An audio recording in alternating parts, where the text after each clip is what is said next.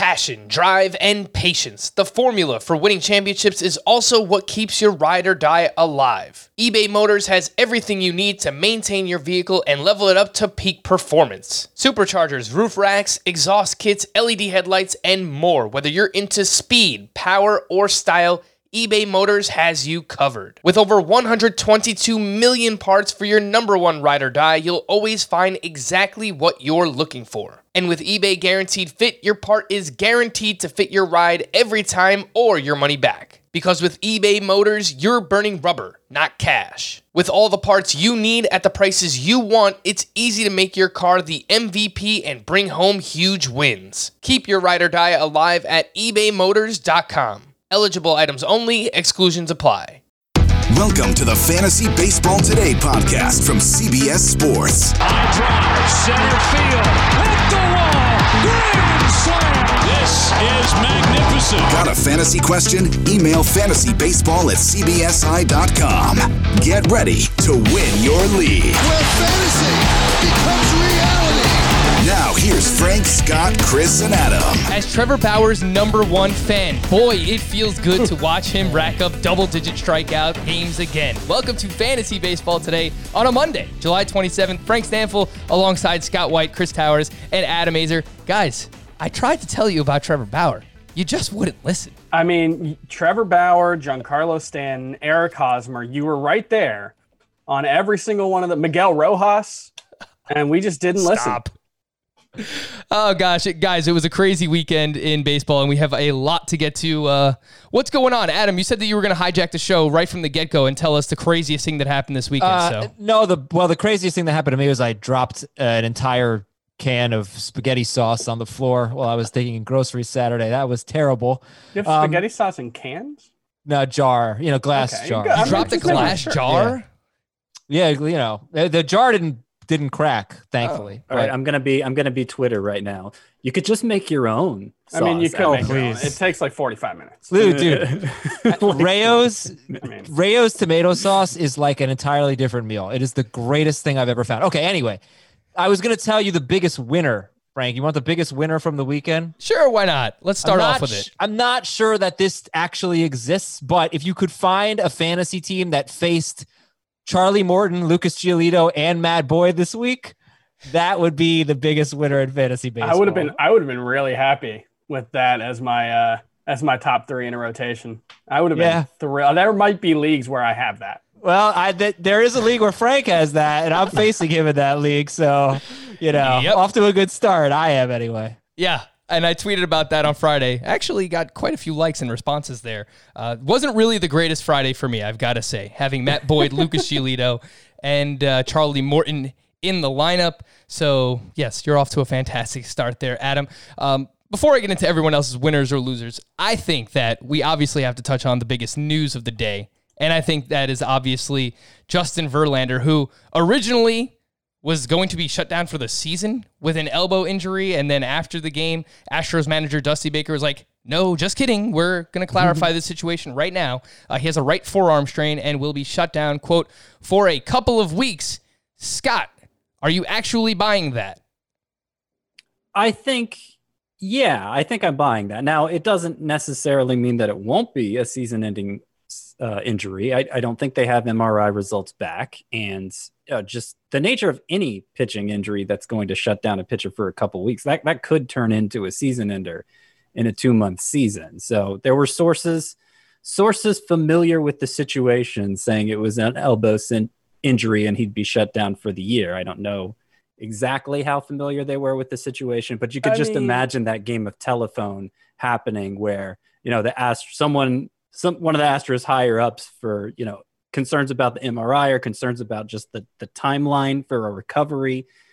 They're fearful he's going to be out for the year. And that got turned into he is out for the year, you know, but There's we don't really know how long he's Purple monkey dishwasher. like Justin Verlander is famously a like all news is fake news. Don't believe anything you hear unless I say it guy. Like he hates the media and like this thing where it's like it's a hundred percent incorrect that I have an elbow injury. Yeah, because I have Verlander a followed fore- up and, and tweeted I have about a it too. forearm strain, which is and it's like no, dude, that's the same thing. Like, come on. Like Yeah. it's essentially the same thing. Like the Don't- forearm's connected to the elbow. Like that. that's Don't drop him yet, but don't acquire him either because You- I I think we I don't be surprised if he's out for the season. that's Yeah. my expectation. I'll be I'll be the pessimist. that's way too risky of a buy low situation right now. So I agree 100%. Uh, look, for some people that own Justin Verlander, I think that they are obviously panicking right now, uh, rightfully so, and they're going to look to the waiver wire. I don't know if it's too early for trades. I don't think it's ever too early for trades, especially in the shortened season. You got to make things happen now. Playoffs start in five weeks, guys. Yeah, I mean, what are you waiting for? Uh, some of the top waiver wire starting pitcher targets that I could think of. There was some news earlier today that Spencer Howard will make his debut for the Philadelphia Phillies on Friday. He's 29% owned. Sandy Alcantara, 61% owned for the Marlins. Nate Eovaldi, 57% owned. Brady Singer, 20% owned, looked pretty good in his debut over the weekend. Steven Matz, someone who I was very impressed with. Highest velocity that we've seen, I believe it was t- since 2016, you mentioned, Chris, Yep. before we started here, 64% owned. Chris, I'll go to you on this one. Uh, which one of these starting pitchers would you be mo- most interested in off the waiver wire? So I actually wrote the uh, reaction on CBSSports.com slash fantasy uh, about Justin Verlander's injury, and they're not necessarily in any order, but this is roughly the order I would go with. Sandy Alcantara, uh, I- that was just the best I've ever seen him looked by far, and he was pretty good to close out last season, but Homer. uh, he was getting, yeah, the Marlins are in first place, baby. Let's go. Uh, not wrong. no, he. I've been a very loud Sandy Alcantara. Jesus, I am really struggling with that name, Sandy Alcantara. Uh, skeptic, but the command was there. He was pitching up with the sinker or up with the fastball. Got six swinging strikes with the changeup. I think that's the best he's looked by far. His velocity was actually up, which is hard to do when you throw as hard as he does already. Uh, Brady Singer was really impressive. 14 swinging strikes on 80 pitches, um, only threw the changeup twice. And one of the things about Brady Singer was, you know, coming up through the minors and then in camp and, and going back to spring training, there was talk about, you know, he's the changeup was improving. We didn't need it in the first game against a very tough uh, Cleveland Indians lineup at home. Um, the slider looked really good. Dylan Bundy looked great. De emphasized the fastball, uh, got a bunch of swinging strikes with the slider look, Corbin Burnes wasn't great, but I still the stuff was awesome. I still want to believe Ross Stripling was really good today. Steven Matz, like you said, excellent. Tyler Chatwood, uh, another guy who only nine percent rostered. He's always had really good stuff, um, and got back to throwing hit the arsenal in twenty that he threw in 2018 with a lot more cutters and a lot more curveballs, and only had two walks in six innings in his debut against a tough Brewers lineup and Spencer Turnbull, uh, another guy who looked really good, another guy who threw his slider more, de-emphasized his fastball. Um, so those are the guys that I wrote about in Justin Verlander story to consider. Obviously, none of them are going to replace what you thought you were going to get from Justin Verlander, but there's plenty of potential on the waiver wire right now at starting pitcher, and there's a lot of starting pitchers worth dropping right now. Scott, I have a bold prediction. I don't know if it's going to be the next time through the order because they're going to wait until after this service time, which I believe is this Thursday, uh, which is July uh, thirtieth or Wednesday. It's either Wednesday or Thursday. Thursday, that they the can actually call prospects up and have an extra year of service time. The next time that Forrest Whitley would be eligible to be called up and take Verlander's spot in the rotation. I think that he will be in the rotation. He is 23% owned. Pure speculation. It's just a bold prediction of mine. Uh, I would be looking to add him as well if you can stash somebody. Um, They don't Yeah, really I have don't- any I- other options. Scott don't like it. Peacock. what do you mean? He's they got a shoulder. He's got a shoulder injury. What about Brad Christian Peacock- Already? Javier? What about Bryan Abreu? Like, Yeah, look to those- the guys who are actually competing for a rotation spot with like Framber Valdez before. Uh, there's another guy whose name I can't think of because he's not much of a prospect. But I, I feel like, Brandon Bielak. yeah, that guy. Yeah. Yep. Um, I feel like they would turn to any of them before Whitley, considering Whitley wasn't really in the mix in the first place. Wow, I did not even realize that Brad Peacock went on the IL. Yeah, he's That got is my soreness. bad. Uh, his shoulder soreness, and that's a shame because I was. He's had some success as a starter. I just got to say, Chris gave a lot of names there. Ross Stripling has to be at the top of the list, and he's probably the most owned, but he's only sixty six percent owned. So that's the first place I'd go. As the guy who was skeptical of Corbin Burnes when we talked about him last week, uh, I was very impressed because he had no fastball command in that start, and he still managed to do a respectable job against the Cubs, basically using his off speed pitches, and he developed the third pitch. So that gives me some hope. One of the things that's difficult first time you see a, a player for a season is the thing that separates the men from the boys, I guess, is can you get through the lineup the third time? And we still don't know that for a lot of Mhm. guys. Um, Burnes, that's the biggest issue I have with him. I mentioned it. Yes, it was a small sample, but third time through the order, opponents hit 500, over 500 against him. And as a two pitch pitcher, that's a problem. But I, you know, I think it was the changeup that he added, and he pitched pretty well with it. So I'm actually more optimistic now than I was, even though that the numbers weren't good. If you didn't see the start, I would not drop Corbin Burnes. I would think about adding him. Garrett Richards, I'm not sure if you said him, Chris. Yeah, that's another guy today. There are a lot of pitchers out there. Yeah, Chris is right. A lot of pitchers out there that um, are pretty exciting right now. Uh, they're not going to be Verlander, but Stripling to me would have to be number one. 66% on it's just too low. That Stripling start. Uh, Oh, and, I mean, he, he- I- cha- in he my improved mind, his changeup, by the way. I just want to add that Stripling improved his changeup. Go ahead, Scott. like I, I thought he was must own even before that start, must have. Um, but like I, I was not expecting seven innings so Yeah, 92 easily pitches. from him. 92 pitches. Like that was the past two years. He had only gone seven innings twice. And here he does his first start of the season when you see some pitchers going less than five. Well, you know, he And- probably could have gone seven innings if he was pitching in AAA. Against the Giants? Yeah. yeah, the Giants are pretty bad. But Yeah. I, I mean, how do you not know? Like, what has he done as a starting pitcher that says Ross Stripling should not be right. close He to a- 100% owned? He, he was an all-star in 2018 as a starting pitcher, and then they kind of moved him out of that role in the second half and kept him in the swingman role basically all of last year. So, and and now you know coming into the season, I thought he was ahead of Alex Wood. I mean, I thought he was behind Alex Wood in the pecking order. Obviously, he was. They gave Wood a spot first, but his first turn, it might have been enough to move him ahead of Wood. Wood wasn't so great his first time through. He wasn't so bad either. Like I'm not, I'm not going to drop Alex Wood all of a sudden. He did get a lot of swings and misses for the 69 pitches, I think it was he threw. Uh, but the narrative, what we like so much about Alex Wood as a sleeper was he had upped his velocity to 92, 93 supposedly, and it, it wasn't there. In his first start, it was like 90, which Yeah. is, uh, you know, the, traditionally more where Alex Wood resides. Yeah. Frank, give me your give me your three starting pitchers to add.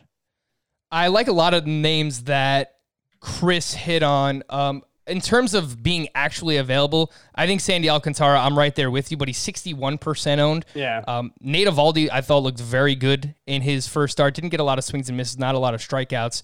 Uh, but I would say Sandy Alcantara, Nate Eovaldi, and let's go with. If Steven Matz is out there, I would like to add him too. I love the fact that his velocity was up over 94 miles per hour, and he did it against a really, really strong Atlanta Braves lineup. So if any of those three are available, uh, and then if you're in deeper leagues, I like, uh, I do like Spencer Howard and, and Brady Singer. But those are names I'm looking at. So you drop Corbin Burnes and or uh, Garrett Richards. Garrett, Corbin Burnes, Garrett Richards. How do they compare to the three you just mentioned? I would I would keep both of those guys. I would keep Corbin Burnes and Garrett Richards. I thought Garrett Richards looked great over the weekend as well. The velocity was up for him. He was throwing 95, uh, 89, 90 with the slider as well. Looked really, really strong, uh, Garrett Richards. So I would hold on to both of those guys um, comparatively to some of these names that we just mentioned. Adam, real quickly before I, I want to hit some news and notes. We don't talk about buying high on a player often, but you sound so incredibly high on Ross Stripling, and rightfully so. I think if you can acquire him now and people don't realize how good he's going to be for the remainder of the season, that this is one of those situations where you might want to consider buying high, which is something you just don't normally hear in fantasy. Yeah, I, look, he's another guy. He gives up a lot of home runs, uh, like third time through the order. I think that's kind of the, the issue with him. Um, but he, you know, two pitchers or three pitchers, I guess, that improved their changeup, it seems, since last year.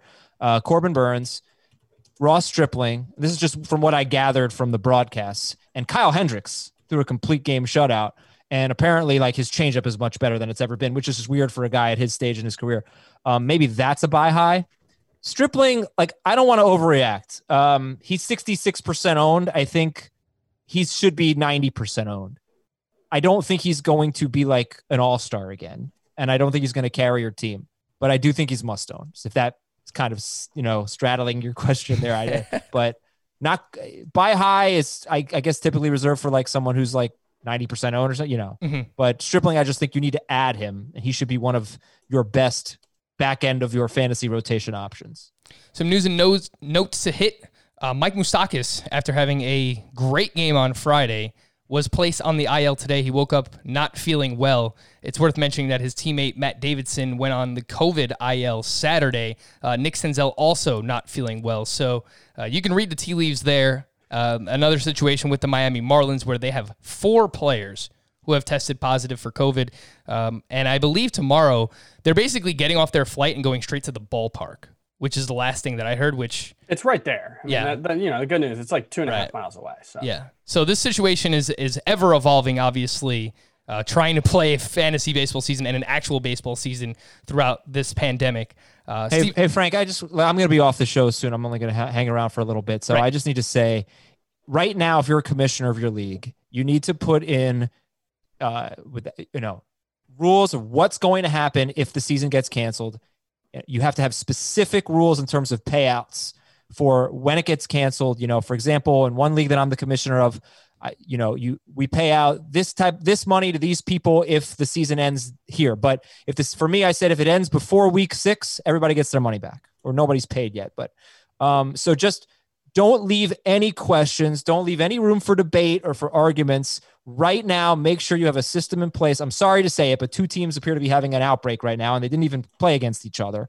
Um, have something in place right now so there are no arguments, no fights if the unfortunate outcome happens, which fingers crossed it won't. All right, I'm I'm done hijacking the show. Sorry. yeah, we said last week that in one of my leagues, it's if we get past August 31st. So basically, if we play into September, your league is valid at that point. But yes, you should have rules in place, especially if players go on the IL midweek and they're in your lineup. You know, that's something that you have to discuss with people in your league as well. Stephen Strasburg was scratched from his start on Saturday. Apparently, he has had numbness in his hand for weeks. So, uh, doesn't seem to be an update on him, but obviously a situation to pay attention to. Adam, you're shaking your head. Yeah, because like Chris drafted him, when like we knew this was gonna happen, Chris. yeah. Something else we knew that was going to happen. Rich Hill was scratched from his start on Saturday. Remember when we were all so excited about Rich Hill? Yeah. Scott, do you have any like what's the latest on Rich Hill? Oh, it does. My understanding is it's not injury related. They just pushed him back. Uh, I guess to, so he could get another throwing session. You just you just don't believe anything today, Frank. No, I'm just Oh, I am a quotes. natural cynic, especially Yeah. when it comes to a player like Rich Hill being pushed back and they're saying it's Yeah. not for injury reasons. He's he's on the schedule for uh, 2021. spend all day making notes, and then you can't find what you need when the He's going to be a pitching time coach next yeah, week. you got to next look. year. It's 2020. You got to get. You got to digitize these. Control man. F, Scott. I have a lot. Look, Control F when you do them in Notepad. It, it if you're if the cursor is past the point you're Control F. You should be using paintbrush. Not there. Use paintbrush, Scott. Come on, what is this? Paintbrush. Uh, he's scheduled to go Wednesday. Rich Hill. All right. Well, we'll see if it actually happens. I hope it does because I do have a few shares myself. Corey Kluber, Corey Kluber left his start today with shoulder tightness after I believe it was just one inning pitched. Just It's everyone's just dropping like fly. Like, like that there is weekend. 100. There might be a team where I have Rich Hill, Stephen Strasburg, and Corey Kluber. I mean, you're kind of asking for it at that point, Chris. Seriously. If we're being honest. Uh, El- Stanton's on that team too, I'm sure. yes, Eloy Jimenez. Best uh, player in fantasy. looked great over the weekend. He hit a back-to-back home run with Edwin Encarnacion. Uh, he ran into a wall today while trying to catch a ball that actually went over the fence. Uh, he left with lightheadedness and seems like he might have some concussion symptoms, so something to pay attention to for Eloy Jimenez. And Ken Giles left Sunday as well with an apparent elbow injury. His velocity was way down. Scott, we've already received multiple questions regarding this situation. Who is the guy in Toronto? Probably won't be one guy at first. If I had to put money on somebody, I'd put it on Anthony Bass. Yeah. I need a lot of saves help. I have not put in a claim for Anthony Bass, so that that shows you my level of confidence there. All right. Fair. I think Rafael Dallas Dolis is also in the mix. Uh, they they basically swapped positions, him and uh, Ke- uh, Anthony Bass over the weekend. One of them pitched the seventh, and then the other one pitched the eighth, and then the next day they swapped positions. So Anthony Bass did have five saves for the Blue Jays last season. I think that he is the next man up for the Blue Jays. Can I ask also, like, there are other closer situations here to monitor. Oh, sure. I don't know if you're going to talk about that, but I'd like to know who, which relievers you guys are picking up because, uh, I mean, I, I, I'm very worried about Sean Doolittle, uh, who pitched in the eighth today in a tie game, not against the heart of the order. Um, his velocity was down. I, I don't, Raisel Iglesias blew a save. No, Um, that I'm was a non-save situation. Oh, that's right. And he stinks in non-save situations, it- which is weird. It's like a Ken Giles situation from a couple of Nick years ago. Anderson didn't get the save. Didn't, Yo, the- didn't the get a save opportunity. They are used him in crazy. the seventh. Uh, Oliver Ian Kennedy Drake. got used in like the Oh, that- sixth, I think. Greg Holland got they struck out the side. Yeah. He So has two saves now, right? Greg Holland. I don't. No, Wade Davis and Wade Joe Davis Jimenez. has two saves for the Oh, okay. Rockies. There you go. Yeah, They're the same same, guy. They're, they're the Yeah. same guy in my head. Yeah. So who are you guys? who are you guys trying to pick up? I was too late to the party. Everybody picked up. Uh, you know, everybody basically.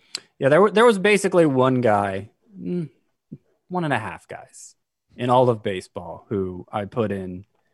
I actually made a point to try for really hard in FAAB. Uh, the biggest, and I think I won him in every FAAB league I'm in, was Greg Holland. Like I said, I need a lot of saves help. He is the one surprising got the guy who got a save this weekend that surprised everybody, and I think it might actually mean it's his job because uh, like you guys said, Ian Kennedy worked like the sixth and the seventh in that same game. And just the way Matheny was talking, like he didn't go so far as to say Greg Holland's our closer now, but he didn't not say that either. Uh, Greg Holland struck out the side. He was throwing harder than he did last year in that appearance, and you know, obviously has a history in that role. So I put in some big bids for Holland everywhere. Like I said, all my five by five leagues, I went cheap on saves like I normally do. I need to get that category filled earlier in the year than I normally would. So Holland was the big guy I splurged for. Um, the second guy, for what it's worth, that I put in that I made an effort for was uh, uh, the Royals rookie, whose name is escaping me, Singer. Um, yeah, that was the other guy, but that's not really part of the saves discussion. So I'll let you guys have the floor. Greg Holland is 8% owned in CBS Sports Leagues right now, so he is widely available. Again, Kennedy pitched the sixth and, the seventh inning on Saturday. Uh, Trevor Rosenthal is someone who I thought might have an opportunity in this uh, in the back end of this bullpen because he has a history with Mike Matheny. He, he pitched in the eighth inning in this game. Uh, and just pulling up some names that of people who got saves this weekend. Uh, for the Orioles today, a gentleman named Cole Sulser. Don't know anything about him. Yeah, that was a weird one. He picked up the save on Sunday. Uh, somebody for the Mariners named Taylor Go for it, Williams. Yep. Taylor Williams picked up the save today. Matt Magill, someone who we thought you know might be in the mix for saves there, he pitched in the fifth inning. Um, and Taylor Williams' career in the minors: 3.05 ERA, 1.16 WHIP, 295 strikeouts, and 277 and a third innings pitched. And he had 11 saves in the minors. Uh, so those are a couple other names to consider in deeper leagues. Uh, Chris, is there anyone that you wanted to add in terms of relievers if you're chasing saves?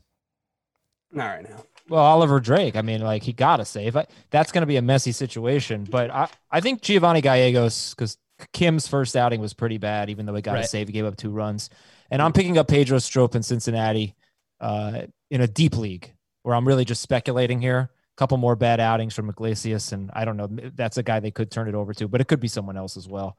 Uh, Trevor Trevor Gott. How can I for, forgot about Trevor Gott? He uh, he allowed a run on Saturday, but he got the save for the Giants. Tony Watson and Tyler Rogers combined to pitch the top of the eighth inning in that game. So just another situation that it's all the terrible teams, and I guess that makes sense because they just don't have a lockdown reliever. But you can see it now. The Orioles, the Giants, the Mariners are And it, going to be quite frustrating. worth mentioning, it sounds like Gabe Kapler's already kind of starting to rub some of the Giants pitchers wrong with his shenanigans. Oh my goodness. Uh, Who would I have think there was a quote. I think it was from Drew Smyly talking about how he's kind of tried to play this. We don't know who's starting for us. It could be anybody. So weird. And I think Drew Smyly, after he appeared in that first game, was like, "Yeah, it really messes you up. You need to have a routine. You need to know what role you're going to be in." So, you know, that obviously applies more to the starting pitchers, but Mhm. I think it's a reminder that it's probably not worth chasing saves in the San Francisco Giants bullpen. Yeah. They stink. They don't really have any good relievers anyway. Mhm. Uh, and so if someone gets two saves in a row, fine. go get them. But I'm not going to go after anyone in the fort in the Giants bullpen. I, I didn't go after, I didn't go hard after Trevor Gott, and I let Tyler Rogers go in the few leagues where I was speculating on him for saves. I didn't go hard after Drake. Uh, Jose Alvarado pitched the day before, and Diego Castillo was away on paternity leave. So Drake got the save Saturday, and maybe he'll get a handful more. But I think those guys still will. I think Nick Anderson still will. I'm not ruling out one of them taking the reins eventually, but it's it's going to be messy. They're they're at least good, you know, unlike the Giants guys, unlike the Mariners guys and the Orioles guys. They're at Unlike least- Greg Holland. And Alvarado did pitch like the I, I mean, we'll see. I, He's been pretty bad for a while now. A lot of walks, uh, and and it is the Royals, but but Royals, uh, but Kennedy did have 30 saves last year. for what I, I want to point out Alvarado did get like the closer's usage today. They were the home team. He pitched a tie game in the top or the bottom of the ninth. So I wouldn't drop him. He's looked really good so far. Alvar- I mean, he's awesome. Yeah, like my that's guy. that's the thing is Alvarado, Nick Anderson, like those guys are good anyway. And in a Uh, season like this where you're gonna need guys who are good, you're gonna need innings no matter what, and the the number of viable starting pitching options uh, has already dwindled. You know, I, I think those guys might have more value than ever. Hey Frank, uh, I also like I believe that there's something going on in Washington that Doolittle like really just didn't look good yesterday. So I do think Daniel Hudson, who was using the ninth inning, Doolittle in the eighth inning. Um, I, I still think Will Harris is the best pitcher there, but Hudson uh, is someone worth looking into. I know people are, are desperate for saves, so these were just names we're throwing out. And you mentioned uh, somebody mentioned uh, a paternity leave, a player who was on paternity leave. Diego Castillo was on paternity leave this weekend. Somebody else was on paternity leave and came back after missing one game. So just Mhm. keep that in mind. I'm not so sure why we just assume that Mike Trout is going to miss a week when his daughter, I, it was when just his because wife basically. I think it's partially because he talked about not coming back. yeah, You know, but he's in. but he might miss one day. But he said he's saying. playing. Yeah, it's Yeah. possible. So, yeah, I just want I'm to say trying that. to remember who that was. Yeah, me too. Uh, speaking of which, Zack Wheeler, by the way, looked very good over the weekend. Someone else that had paternity leave concerns. Uh, I mean, it's you know not really hard to look good against the Marlins. No, I'm just kidding. Uh, they did well. First place, baby. They did well First against Aaron Hey, Jesus Aguilar is back. You uh, you heard No, it here first. He looks if- he looks pretty good. Jesus Aguilar looks good. Yeah, two home runs. All right, the biggest winners of the weekend. Adam, why don't you get us started here? Hit us with your biggest winner with a lot of baseball action this weekend. Joey, Va- uh, going with some some uh, corner infielders. Joey Votto. Yeah. Unfortunately, he was owned and, and rostered in more than 90% of leagues. I thought maybe that wouldn't be the case, but Which is just crazy, by the way. When I saw his ownership percent, I was like, he was he was really high in the default rankings for CBSSports.com, especially in points leagues. 92%? And he could be really good in points leagues. You know, his plate discipline should still be good, but two home runs this weekend, hitting in the middle of a great lineup, even without Moustakas or hitting second, uh, homered off a lefty on Friday. Um, I have Eric Hosmer. I'll let Chris talk about him, but I poo pooed everything and he's off to a really good start. Um, Yoshitomo Tsutsugo, I'm interested in. He did not start today, but if you're looking for anyone to become a regular for the Rays, I was I thought maybe he'd sit against lefties. He did not. He started on Friday against a lefty. He homered. I'm pretty sure he homered off Hyunjin Ryu. So uh, he wasn't really someone I feel like we talked a lot about, but keep an eye on him. 28% rostered in 28% of leagues. Yoshitomo Tsutsugo and Tommy Pham's got four steals. So winner.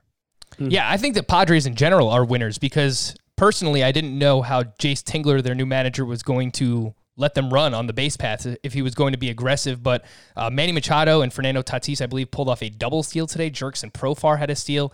I think that they're going to run quite frequently out there in San Diego. So I would say the arrow is pointing up for all the base stealers uh, out there on the West Coast. Chris, who's one of your biggest winners from the weekend? Uh, it's Eric Hosmer. I, I think this might be maybe the single most important thing we saw this weekend, eh, besides Justin Verlander, I guess. Uh, Eric Hosmer, it's only six batted balls, uh, or no, eight batted balls, excuse me. Uh, none of them have been hit on the ground. Let's go, Chris. Let's I can't it. say for sure, but I would bet this is the first time in Eric Hosmer's career that he has gone 10 plate appearances without hitting a ball on the ground. He is one of the most extreme ground ball hitters in baseball. Uh, four line drives, two fly balls, two walks, zero strikeouts, a home run, two doubles, uh, eight RBI, I believe, in the first two games of the season. He did get a weird day off on uh, Saturday, but yeah, no, at the very least, Eric Hosmer is hitting the ball in the air. This is not a speculative thing. I don't I don't want to say he's never going to hit another ground ball, and that would probably be a bad thing, uh, unless he keeps having a 75% hard hit rate, I guess. Um, but yeah, no, Eric Hosmer, the changes have taken place. Whether they're going to make him a superstar, you know, I think there's reason to be skeptical. I'm not going to say he is, but uh, the only thing that was missing for him was the the direction of contact. He needed to hit the ball in the air more. He's always hit the ball well. He's always had good plate discipline. He's doing that now, and I think it's entirely possible he could be a must-start first baseman all year as a result of it. Yeah, I love the call on Eric Hosmer. Uh, the Padres, just in general, their lineup might you know surprise some people this season, uh, except for when Jurickson Profar is batting cleanup. What was that about? That was just very odd. Uh, Uh, yeah. yeah, I, they dropped him to seven today. It's worth noting, but the first two games he was batting cleanup for them. Scott, who is uh, one of your or multiple, if you have them, winners, winner or winners from this weekend? So the three biggest winners in terms of guys who are widely available, like I could pick them up in my leagues. I mentioned two of them: Greg Holland, uh, forgetting his name, Brady Singer. Is Brady that it? Singer. Yeah. Yep. Brady Singer of the Royals, the rookie pitcher who had a good debut, and Tyler Chatwood, who Chris mentioned earlier. Tyler Chatwood, as a reliever, the last three months last year, multi multi inning reliever at times, had a 276 ERA, 104 WHIP, and 10.7 K per nine over the final three months last year. Has had walk issues in the past. Only issued two walks against the Brewers, striking out eight and six innings. So that one should be high uh, on the add list as well. Other winners who, you know, I didn't have a chance to add them, but maybe you do. I think it's a big, huge deal that uh, Tommy La Stella was in the lineup for the first left-hander that the Angels faced, Sean Manaea on Saturday.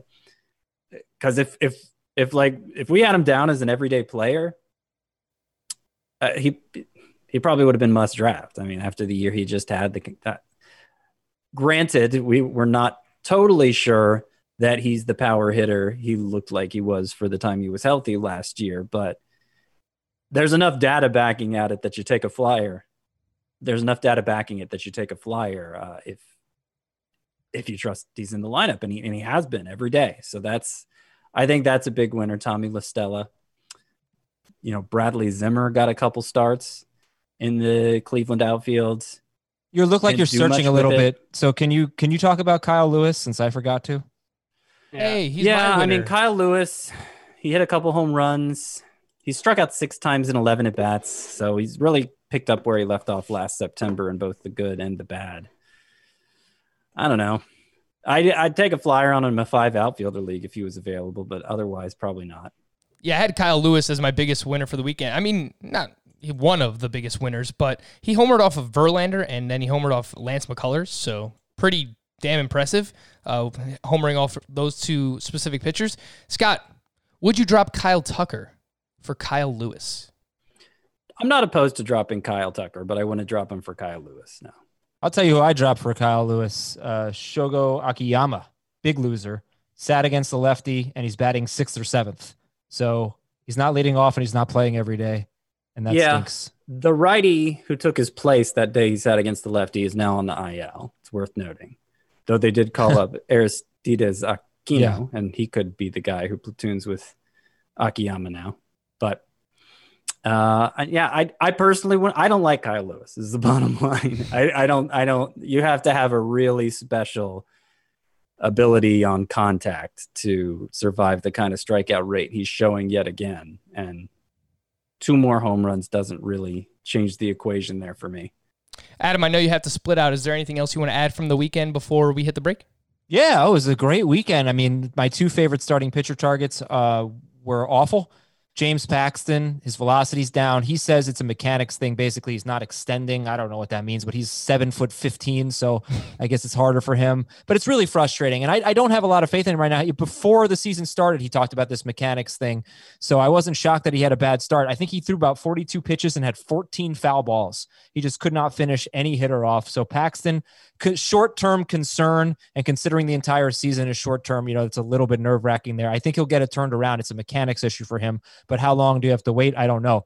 Robbie Ray, for all the talk about him changing, he basically gave the single most Robbie Ray outing ever this weekend. He was brilliant for three innings. He fell apart in the fourth. He threw a million pitches.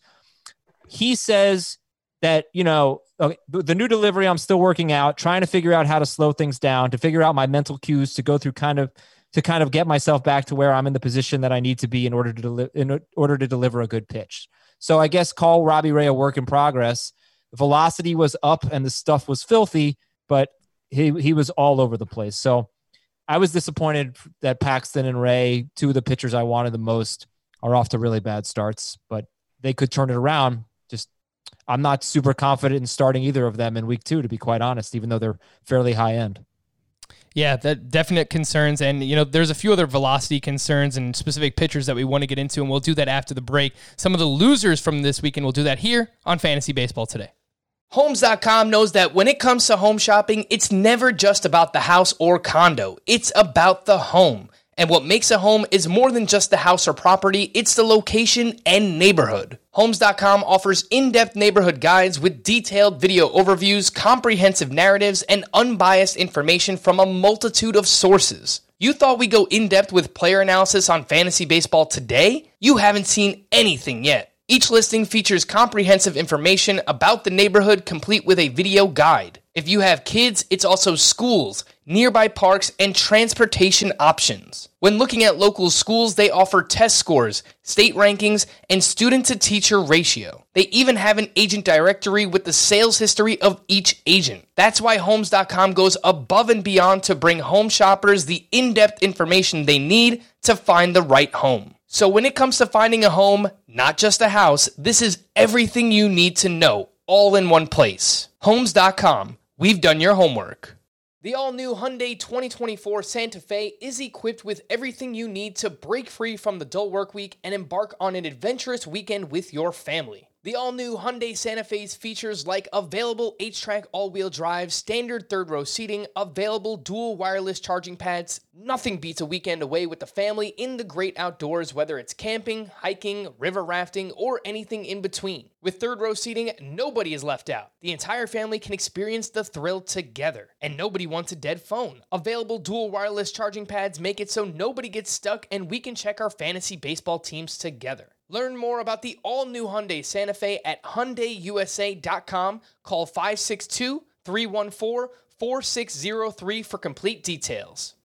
We're back here on Fantasy Baseball today. Before we get back into it, I just want to remind you to subscribe to our YouTube channel, Fantasy Baseball Today. Of course, youtube.com slash fantasy baseball today. The link is in the description as well. Uh, we either just exceeded a thousand or we're close to a thousand. So again, thank you for uh, uh, everybody who has subscribed thus far. Uh, let's break a thousand. Let's go for 2,000. Let's go for 5,000. Let's take over the world here. A Fantasy million. Baseball Today, 1 million That's subscribers. Uh, Chris, throughout the break, you hit us with a very interesting stat on to- Eric Hosmer. Yeah, I had to fact check myself. Uh, Eric Hosmer has, in fact, gone two games in a row without hitting uh, a ground ball. It happened on September 3rd and September 4th of 2013. So I apologize for giving you fake news that Eric Hosmer had never gone two games in a row without hitting uh, a ground ball. It happened uh, eight years ago. Yes, a long, Seven long years. time ago for Eric Hosmer. Uh, but again, still someone that you should be excited about. He's 75% owned in CBS Sports leagues right now. Uh, some other velo concerns that I just wanted to bring up, and, and some guys that I consider losers from this weekend, Scott. Charlie Morton. I mean, look, we proclaimed this the show of Charlie Morton, and his velo was around 92 miles per hour, whereas last year he was up over 94 on average with his fastball. Madison Bumgarner was, I believe it was 87 miles per hour that Madison Bumgarner was at this weekend. Um, Yep. Yeah, and that's compared like the amount of the drop is significant. Like, Eighty-seven point nine miles per hour on the fastball. He was ninety-one point seven miles per hour on the fastball last year. Uh, Mitch Keller, someone that Chris and I, and I believe to some extent Scott as well, uh, was excited about coming into the season. He was throwing ninety-five last year. Today he was averaging ninety-two miles per hour on his fastball. Zack Greinke, I've you know doubted him for long enough, and normally he does this throughout spring training. Maybe this is just his extended spring training, but today he averaged eighty-seven miles per hour on his fastball, and last year he was around 90. Uh, Adam mentioned James Paxton as well. So Morton, Bumgarner, Greinke, Keller, Paxton. Some serious velocity concerns. Scott, which one worries you the most? It would probably be Keller because I'm not sure there's enough there if he doesn't have velocity. Five swinging strikes on his 87 pitches today. And look, he kept runs off the board, 100 run in five innings. And so before it was he kept allowing runs, but the stuff looked great. And now the stuff doesn't look great, but he kept runs off the board. Um, yeah, that's that's going to be a problem. And he didn't really offer an explanation other than to agree that yes, it was down. Okay. Uh, obviously not dropping him yet, but you know, another two starts like this, and particularly if the results take a turn for the worse, I think you seriously have to consider it. Bumgarner, yeah, I mean, we, we've seen a big drop from him in the past and actually went up a little last year. Um, you know, he was he was a big bust for me heading into this season. This is going to make it easier. Like him and Greinke, though, they're they've been around so long and they've overcome so much already that part of me doesn't want to bet against them. I mean, I'm more likely to do it from Bumgarner than Greinke since I didn't really believe in him in the first place. But that's kind of where I am with them. I mean, Greinke just a couple years ago, he used to average 92 on his fastball, and then the last couple years it was 90, and you know the production didn't change at all. I I wonder with the Rays because Charlie Morton is on this list, and Blake Snell today went two innings. It was basically an opener. He threw 46 pitches after throwing 47 in his final spring two-up tune-up start. So are they even extending him? What's going on here? Uh, like the Rays, I feel like maybe they didn't have the same philosophy going into the shutdown as the other organizations because their starting pitchers just don't seem on the same level as any other teams in terms of readiness. In terms of readiness, and I don't know, I don't know that it's fair to single out Morton, but nonetheless, it's worrisome if you're invested in them. I mean, we'll see how Tyler Glasnow does in his first start. See if he's, you know, because he was away from the team, I think, for after Yeah. everybody reported he was away for a while. So yeah, that's that's something to monitor. Um, I I wish we had made a bigger deal of Snell. Looking back, I wish we had made as big a deal of Snell as we did about Buehler, Walker Buehler, because I think it's going to be just as much of a concern for him moving forward. If he's not even up, built up to 50 pitches yet, like wh- when are you going to get a five inning start from him? Yeah. Chris, do you dare bench Charlie Morton this week? He's at Atlanta, and mind you, we are recording this Sunday night, and the Atlanta Braves have 14 runs scored against the New York Mets right now. Yeah, I was looking at uh I think it's Corey Oswalt for the the Mets who came in in relief, and I, he's given up. He gave up like nine hard hit balls to the Braves or something incredible in four innings. Um, look, the thing I always look at, like when we were talking about Charlie Moore or uh, Patrick Corbin in his last tune-up start, and it was like, well, Patrick Corbin's velocity was down. It's like, have we seen this pitcher pitch at this velocity level and succeed? In Patrick Corbin's case, we have. We have seen Patrick Corbin pitch effectively in the late high 80s, low 90s. You know, that he had that stretch in May and June of 2018 where he did that. Charlie Morton, he averaged 92.4 miles per hour with his fastball in the opener. He hadn't been below 94.2, I believe, with his four seamer in any start going back to at least 2018. So that is where, yeah, you start to get concerned because we just haven't even seen him pitch at this level. So we have no idea if he can be effective at it. On the other hand, a couple of caveats apply. One, uh, there's a new StatCast system. It's the same StatCast front facing thing, but they upgraded all the back stuff, the, the technology. And it is possible that there are some calibration issues going on. And, you know, maybe there are certain ballparks that aren't quite as accurate or still need, it's possible that that's going on. But with Charlie Morton, like it would require like a mile and a half hour, mile and a half per hour difference for us to not be concerned. Uh, so yeah, I, I'm, I don't, man, I, I would have trouble sitting him. On the other hand, the Braves, I think, could be one of the best offenses in baseball.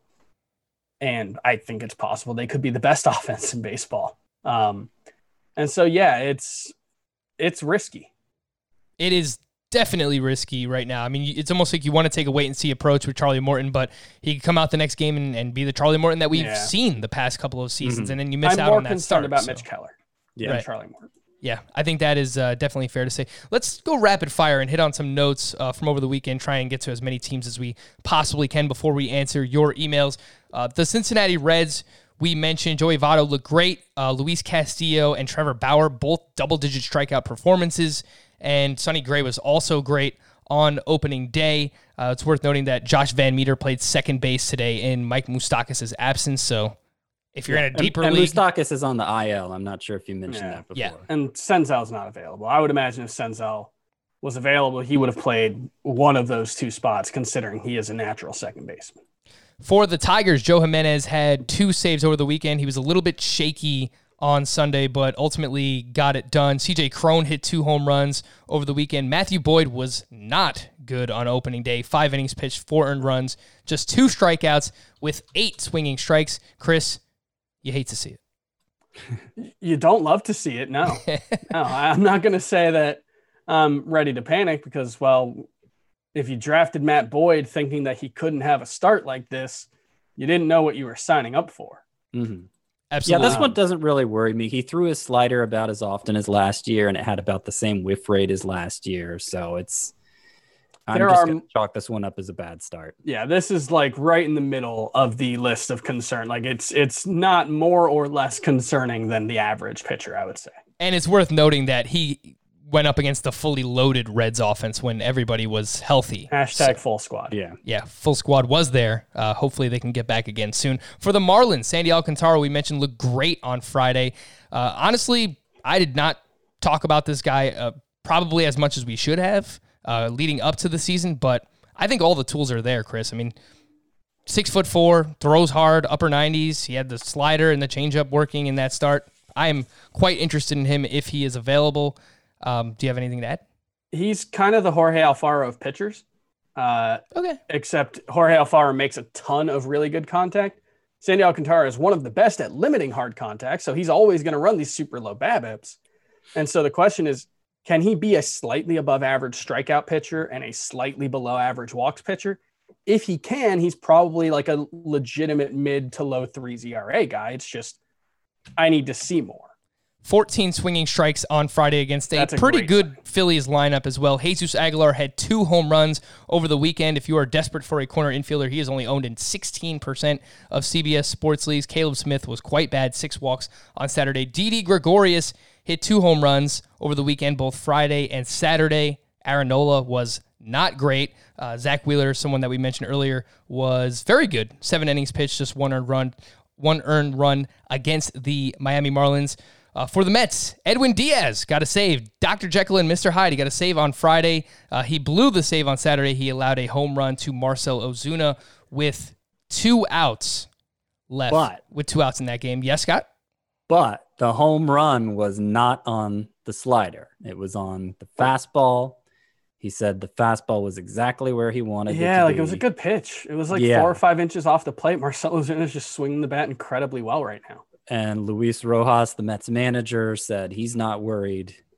So I'm not worried either. I think Edwin Diaz, particularly some of the volatility we saw from ninth inning guys this weekend, I feel pretty secure with him right now. Steven Now, Matz. Right now. Sorry. Steven Matz, someone that I mentioned, uh, I thought looked great. Six innings pitched, uh, one earned run, seven strikeouts. The velocity was up for him. The Atlanta Braves, Max Fried, five innings pitched, two earned runs, two walks, and five strikeouts. Uh, he only threw two changeups, something that I was paying attention to heading into the season. So we'll see if he ups that usage moving forward. The Rays were a mess as usual in their bullpen. We spoke about Morton. We mentioned Blake Snell. Uh, for the Toronto Blue Jays, Ken Giles got hurt. Shoemaker was solid. Uh, Ryu was not very good in his debut. Hit three walks on Friday. He made 29 starts last season. Only three starts did he have three or more walks in those 29 starts. So, not really the Hyunjin Ryu that we're used to seeing on Friday, Scott. Yeah, I don't I don't really read much into that either. He just had a bad start, I think. I agree. The the velocity was okay. I, I feel fine with Ryu still.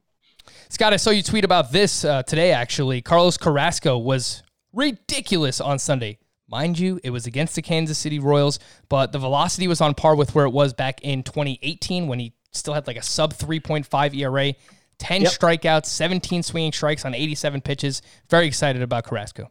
Yeah, and the opponent doesn't really matter to me in this instance. Like, what concerns I had about Carrasco coming into the season were pretty much all eliminated with this one start because the velocity was there. It was there deep into the game. They let him pitch deep into the game. All of this happening from the very first start, and he was great. So, uh, you know, the only lingering concern I have with Carrasco is does he decide to opt out because of him him being more of a health risk than certain other players. But you know, to a certain degree, that concern is in play for every single player in the majors. Do they opt So- out or not? So that doesn't even really register so much. I think Carrasco, you just got you just got somebody you can count on here in him. I do want to point out one thing as we're talking about the, or as we were talking about the Rays. I kind of went through and just looked at a bunch of different pitchers. Um, it does kind of look like everybody's velocity was down. Um, like Chaz Roe was down about a mile and a half per hour. I just looked at Nick Anderson was down about a mile an hour, a half per hour. Uh, Ryan Yarbrough looks like he was down about him. Like it was pretty consistent. And so I do wonder if there's something there where it's a calibration issue. Obviously, I can't say, I wouldn't say for certain, but that'll be something to keep an eye on. And I just realized I don't even know if the Blue Jays home games are going to have StatCast data. Right, because they're now the Buffalo playing in Blue Jays. Buffalo, and I have no idea if they have the Hawkeye. Uh, I would assume they do not have Hawkeye set up there, given that they don't even have the appropriate light settings to play night games on TV. For the Chicago Cubs over the weekend, Ian Happ had two home runs. He's only 41% owned. Scott, I'm okay dropping Kyle Tucker for Ian Happ. Do you agree? It depends if I need a starter or not. That that would be like I, I I feel like Tucker's upside is considerably higher than Happ's. and I think there's still a good chance he forces his way into an everyday role. He came off the bench today, but hit another double. At some point, even Dusty Baker has to be won over.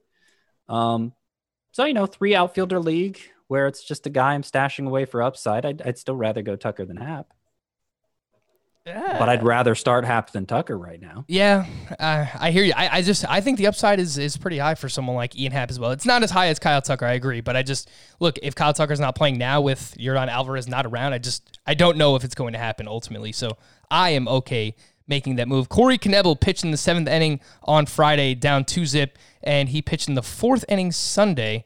Chris, are you okay dropping Corey Knebel? Uh, yeah, yeah, I think so. You know, it was a speculative ad anyway, and he'll have to earn a role.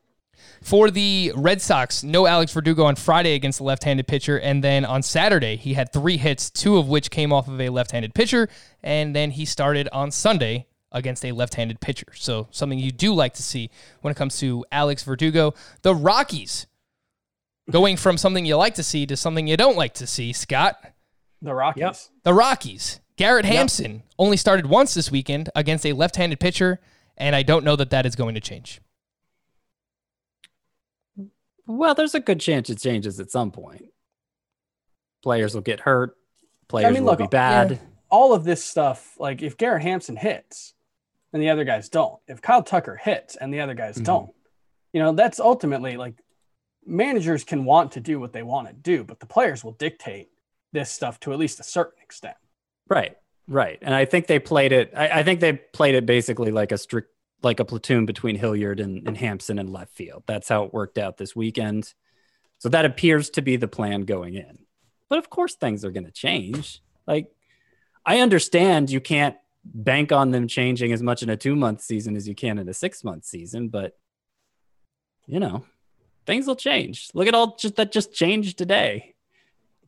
What's Yeah. really stupid is Brendan Rodgers didn't even get a. Did he even get a single plate appearance this weekend? No, he didn't. In three Chris, the Rockies hate young players. It's amazing. Speaking of young players, the antithesis is uh, Nelson Cruz, who had four hits on Sunday, two home runs, seven RBI, and 12 total bases. We tried to tell you on Nelson Cruz. I, I just wish I had more shares. Like, I have a lot of shares, but I just wish I had 100% exposure to Nelson Cruz. Chris, how did we go 53 minutes into the show and we did not mention Lucas Giolito? That is a terrible job by me. I buried the lead. He was god awful on Friday, but he was going up against the Twins. Yeah, so the it's like, how hit- much do you take away from it? I, it's one start. It's against the Twins team that, uh, in case you forgot, set the major league record last year for home runs in a season. They probably won't break that record this year, although, you know, with Nelson Cruz, you never know. You never know. Um, yeah, look, it, it's possible that this was a sign of bad things to come, but if the velocity was there and that was a big key for his breakout last year, I'm not particularly worried about it. The last thing that I wanted to mention, Dinelson Lamet looked really, really strong on Saturday. His velocity was actually up. For everyone that we're talking about being down, 97.7 miles per hour on his fastball, by far a career high. 41 of his 80 pitches were the slider. So maybe he's going the Patrick Corbin route. And if he does that, only one walk in this game, five innings pitched, eight strikeouts against a solid D backs lineup. I am I'm pretty interested in Dinelson Lamet right now. It's only one start. Don't want to overreact, but uh, was very pleasantly surprised by that. We'll answer some of your questions starting right now from our Apple Podcast reviews. This comes from the Ketchup and Peeps guy. Is there anything Oh, I need to know about this? Yeah, didn't like did someone send it to us or was this like a a meme? Does someone, Someone actually eating put ketchup on a peep? peeps- Is that like peeps with ketchup? I feel like see, I feel like maybe somebody recommended it to us, but oh, could be wrong. Oh, Yeah, it's just it like sends shivers up my spine. I agree. Uh, he went into his 12 team roto draft with the number two pick, thinking it was a points league. For my pick, I drafted Gerrit Cole as fast as I could, then was heckled by the other owners for taking him too high in a roto league. Anyway, I ended up with Gerrit Cole and then Jose Ramirez for my first two picks, compared to Christian Yelich and Stephen Strasburg. Should I feel like a fool, or does this not seem as bad as I think it is? Mind you, he sent this in on Thursday. Scott, Jose Ramirez looked pretty good today. Yeah. No, it could it could go well for you. I don't like it. It certainly wasn't a by the book pick. Gerrit Cole, number two in a roto league, but there's like I I'd seen it happen before. Um and and Jose Ramirez could be somebody who next year we're talking about drafting second overall. So Yeah, I mean, it- yeah, it could go it could go totally fine for you. if you could guarantee Jose Ramirez would be there every single time at pick 23, I might consider ta- I might have considered taking Gerrit Cole at number two every time, but that's just because I think Jose Ramirez was one of the best values in fantasy. Absolutely. We'll get to your emails. Fantasybaseball at cbsi.com. This one comes from Jeremy, dear Gaylord, CC, Cliff, and Corey. I know who they are, but what well, do they yeah, have I in know who the pitchers are. I don't Yeah. know what they what they have in common. Uh, look, you guys are more likely to know than I I am. Are they uh Cl- are they Cleveland Indians Cy Young Award winners? Eh, Uh, That's did- oh yeah, CC did win yeah. when he was that there. might right? that might be it. Are you concerned with the poor performances of aces Charlie Morton, Giolito, or Jose Berrios? Uh, we spoke about the other two, Morton and Giolito, quite a bit. Could the shortened spring training slash summer camp have a negative effect on their timing, rhythm, and overall performance for the next few starts? And save that one after this. We'll get to the two parter here. Um, Scott, we spoke about the other guys. Any concern over Jose Berrios? His velocity was actually up tremendously this weekend. Yeah, yeah. He just got hit hard. Uh, could could the uh, the quick ramp up have an effect on pitchers? Yes. To what degree were we seeing that happen this weekend? It's really hard to say. I, with the velocities down, and certainly in the case of Blake Snell, where he came in knowing he was going to be limited to a certain number of pitches, then it's easy to to uh, put it on that the the hurried buildup. But I mean, first time through at the start of every season, a lot of good pitchers have bad starts. It's just that's just how it plays out. And like good pitchers have bad starts sometimes. And I think uh, I think in the case of Berrios, I think in the case of Giolito and Ryu, I feel pretty confident saying that's all it was. Yeah, I agree. Like, if someone in your league is freaking out about Jose Berrios right now, I, especially we're talking about everyone's velocity being down. His velocity was up, so that is actually something I am excited about. He was going up against the White Sox, whom I consider one of the best lineups in the uh, in the American League. The second part of this question, Chris, do you still believe Shane Bieber will have an ERA over four?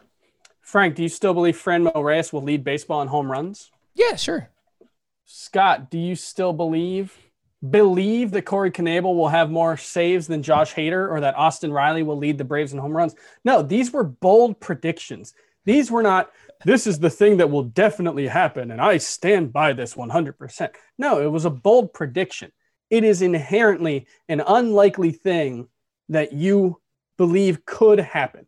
So, yeah, I still believe Shane Bieber could have an ERA over 4, although now he's made, you know, 7% of his starts for the season, so it is slightly less likely to happen than it would have been uh, before his start. Yeah, 14 strikeouts, one walk on. Friday. Um, That's fine. Whatever. that'll you know that'll that'll help the, the problem. Look, look, look, the problem is nobody made contact with him, so of course he had a good start.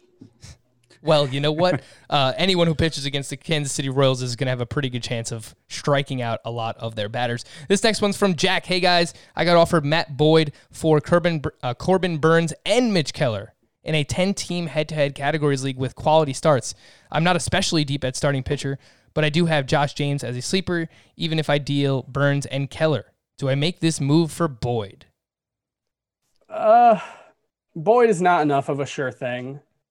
I think. Um, I think they're all kind of the same guy to a certain extent. Matt Boyd's just a a slightly more proven version of that, but that slightly more proven version, you know, still wasn't all that useful for most of last season in fantasy. So I would I would take two bites at the well, I guess seeing Mitch Keller pitch maybe changes my yeah and who's the other one? uh, Corbin Burnes. Yeah, given have having seen Mitch Keller's velocity be three miles per hour lower than it was last year, yes, I would do it. But you know, maybe try to pull that deal off quickly before. yeah.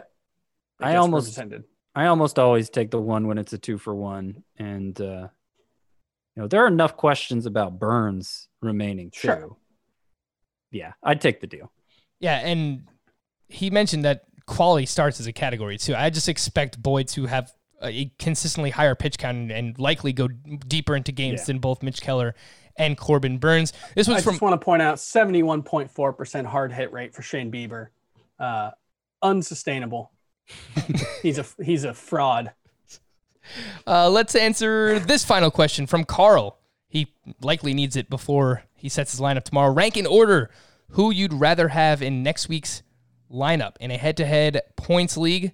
Austin Voth for two against the Blue Jays and the Marlins. Adrian Houser for two against the Pirates and the Cardinals.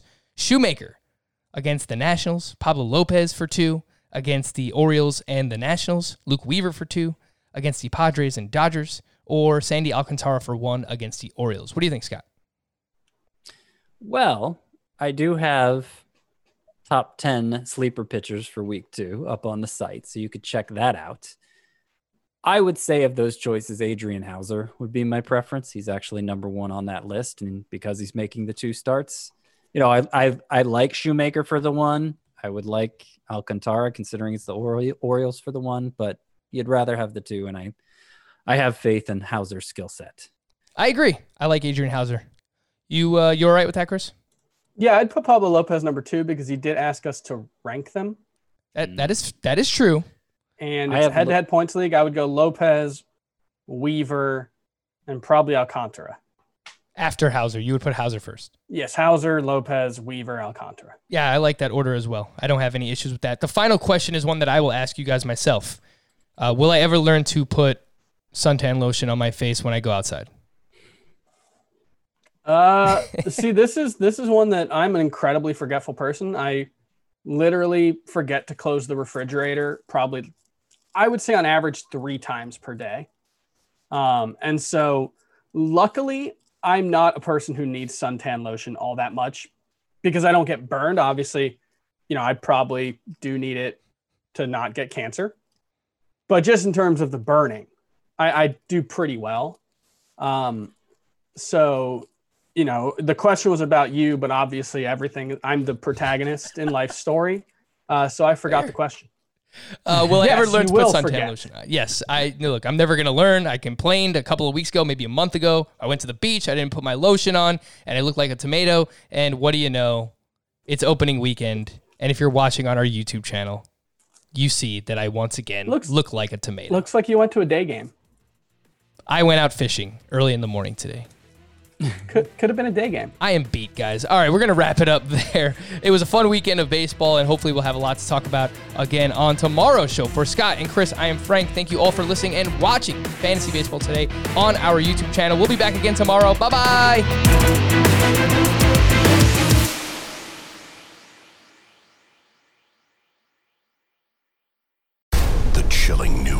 Docuseries on Paramount Plus.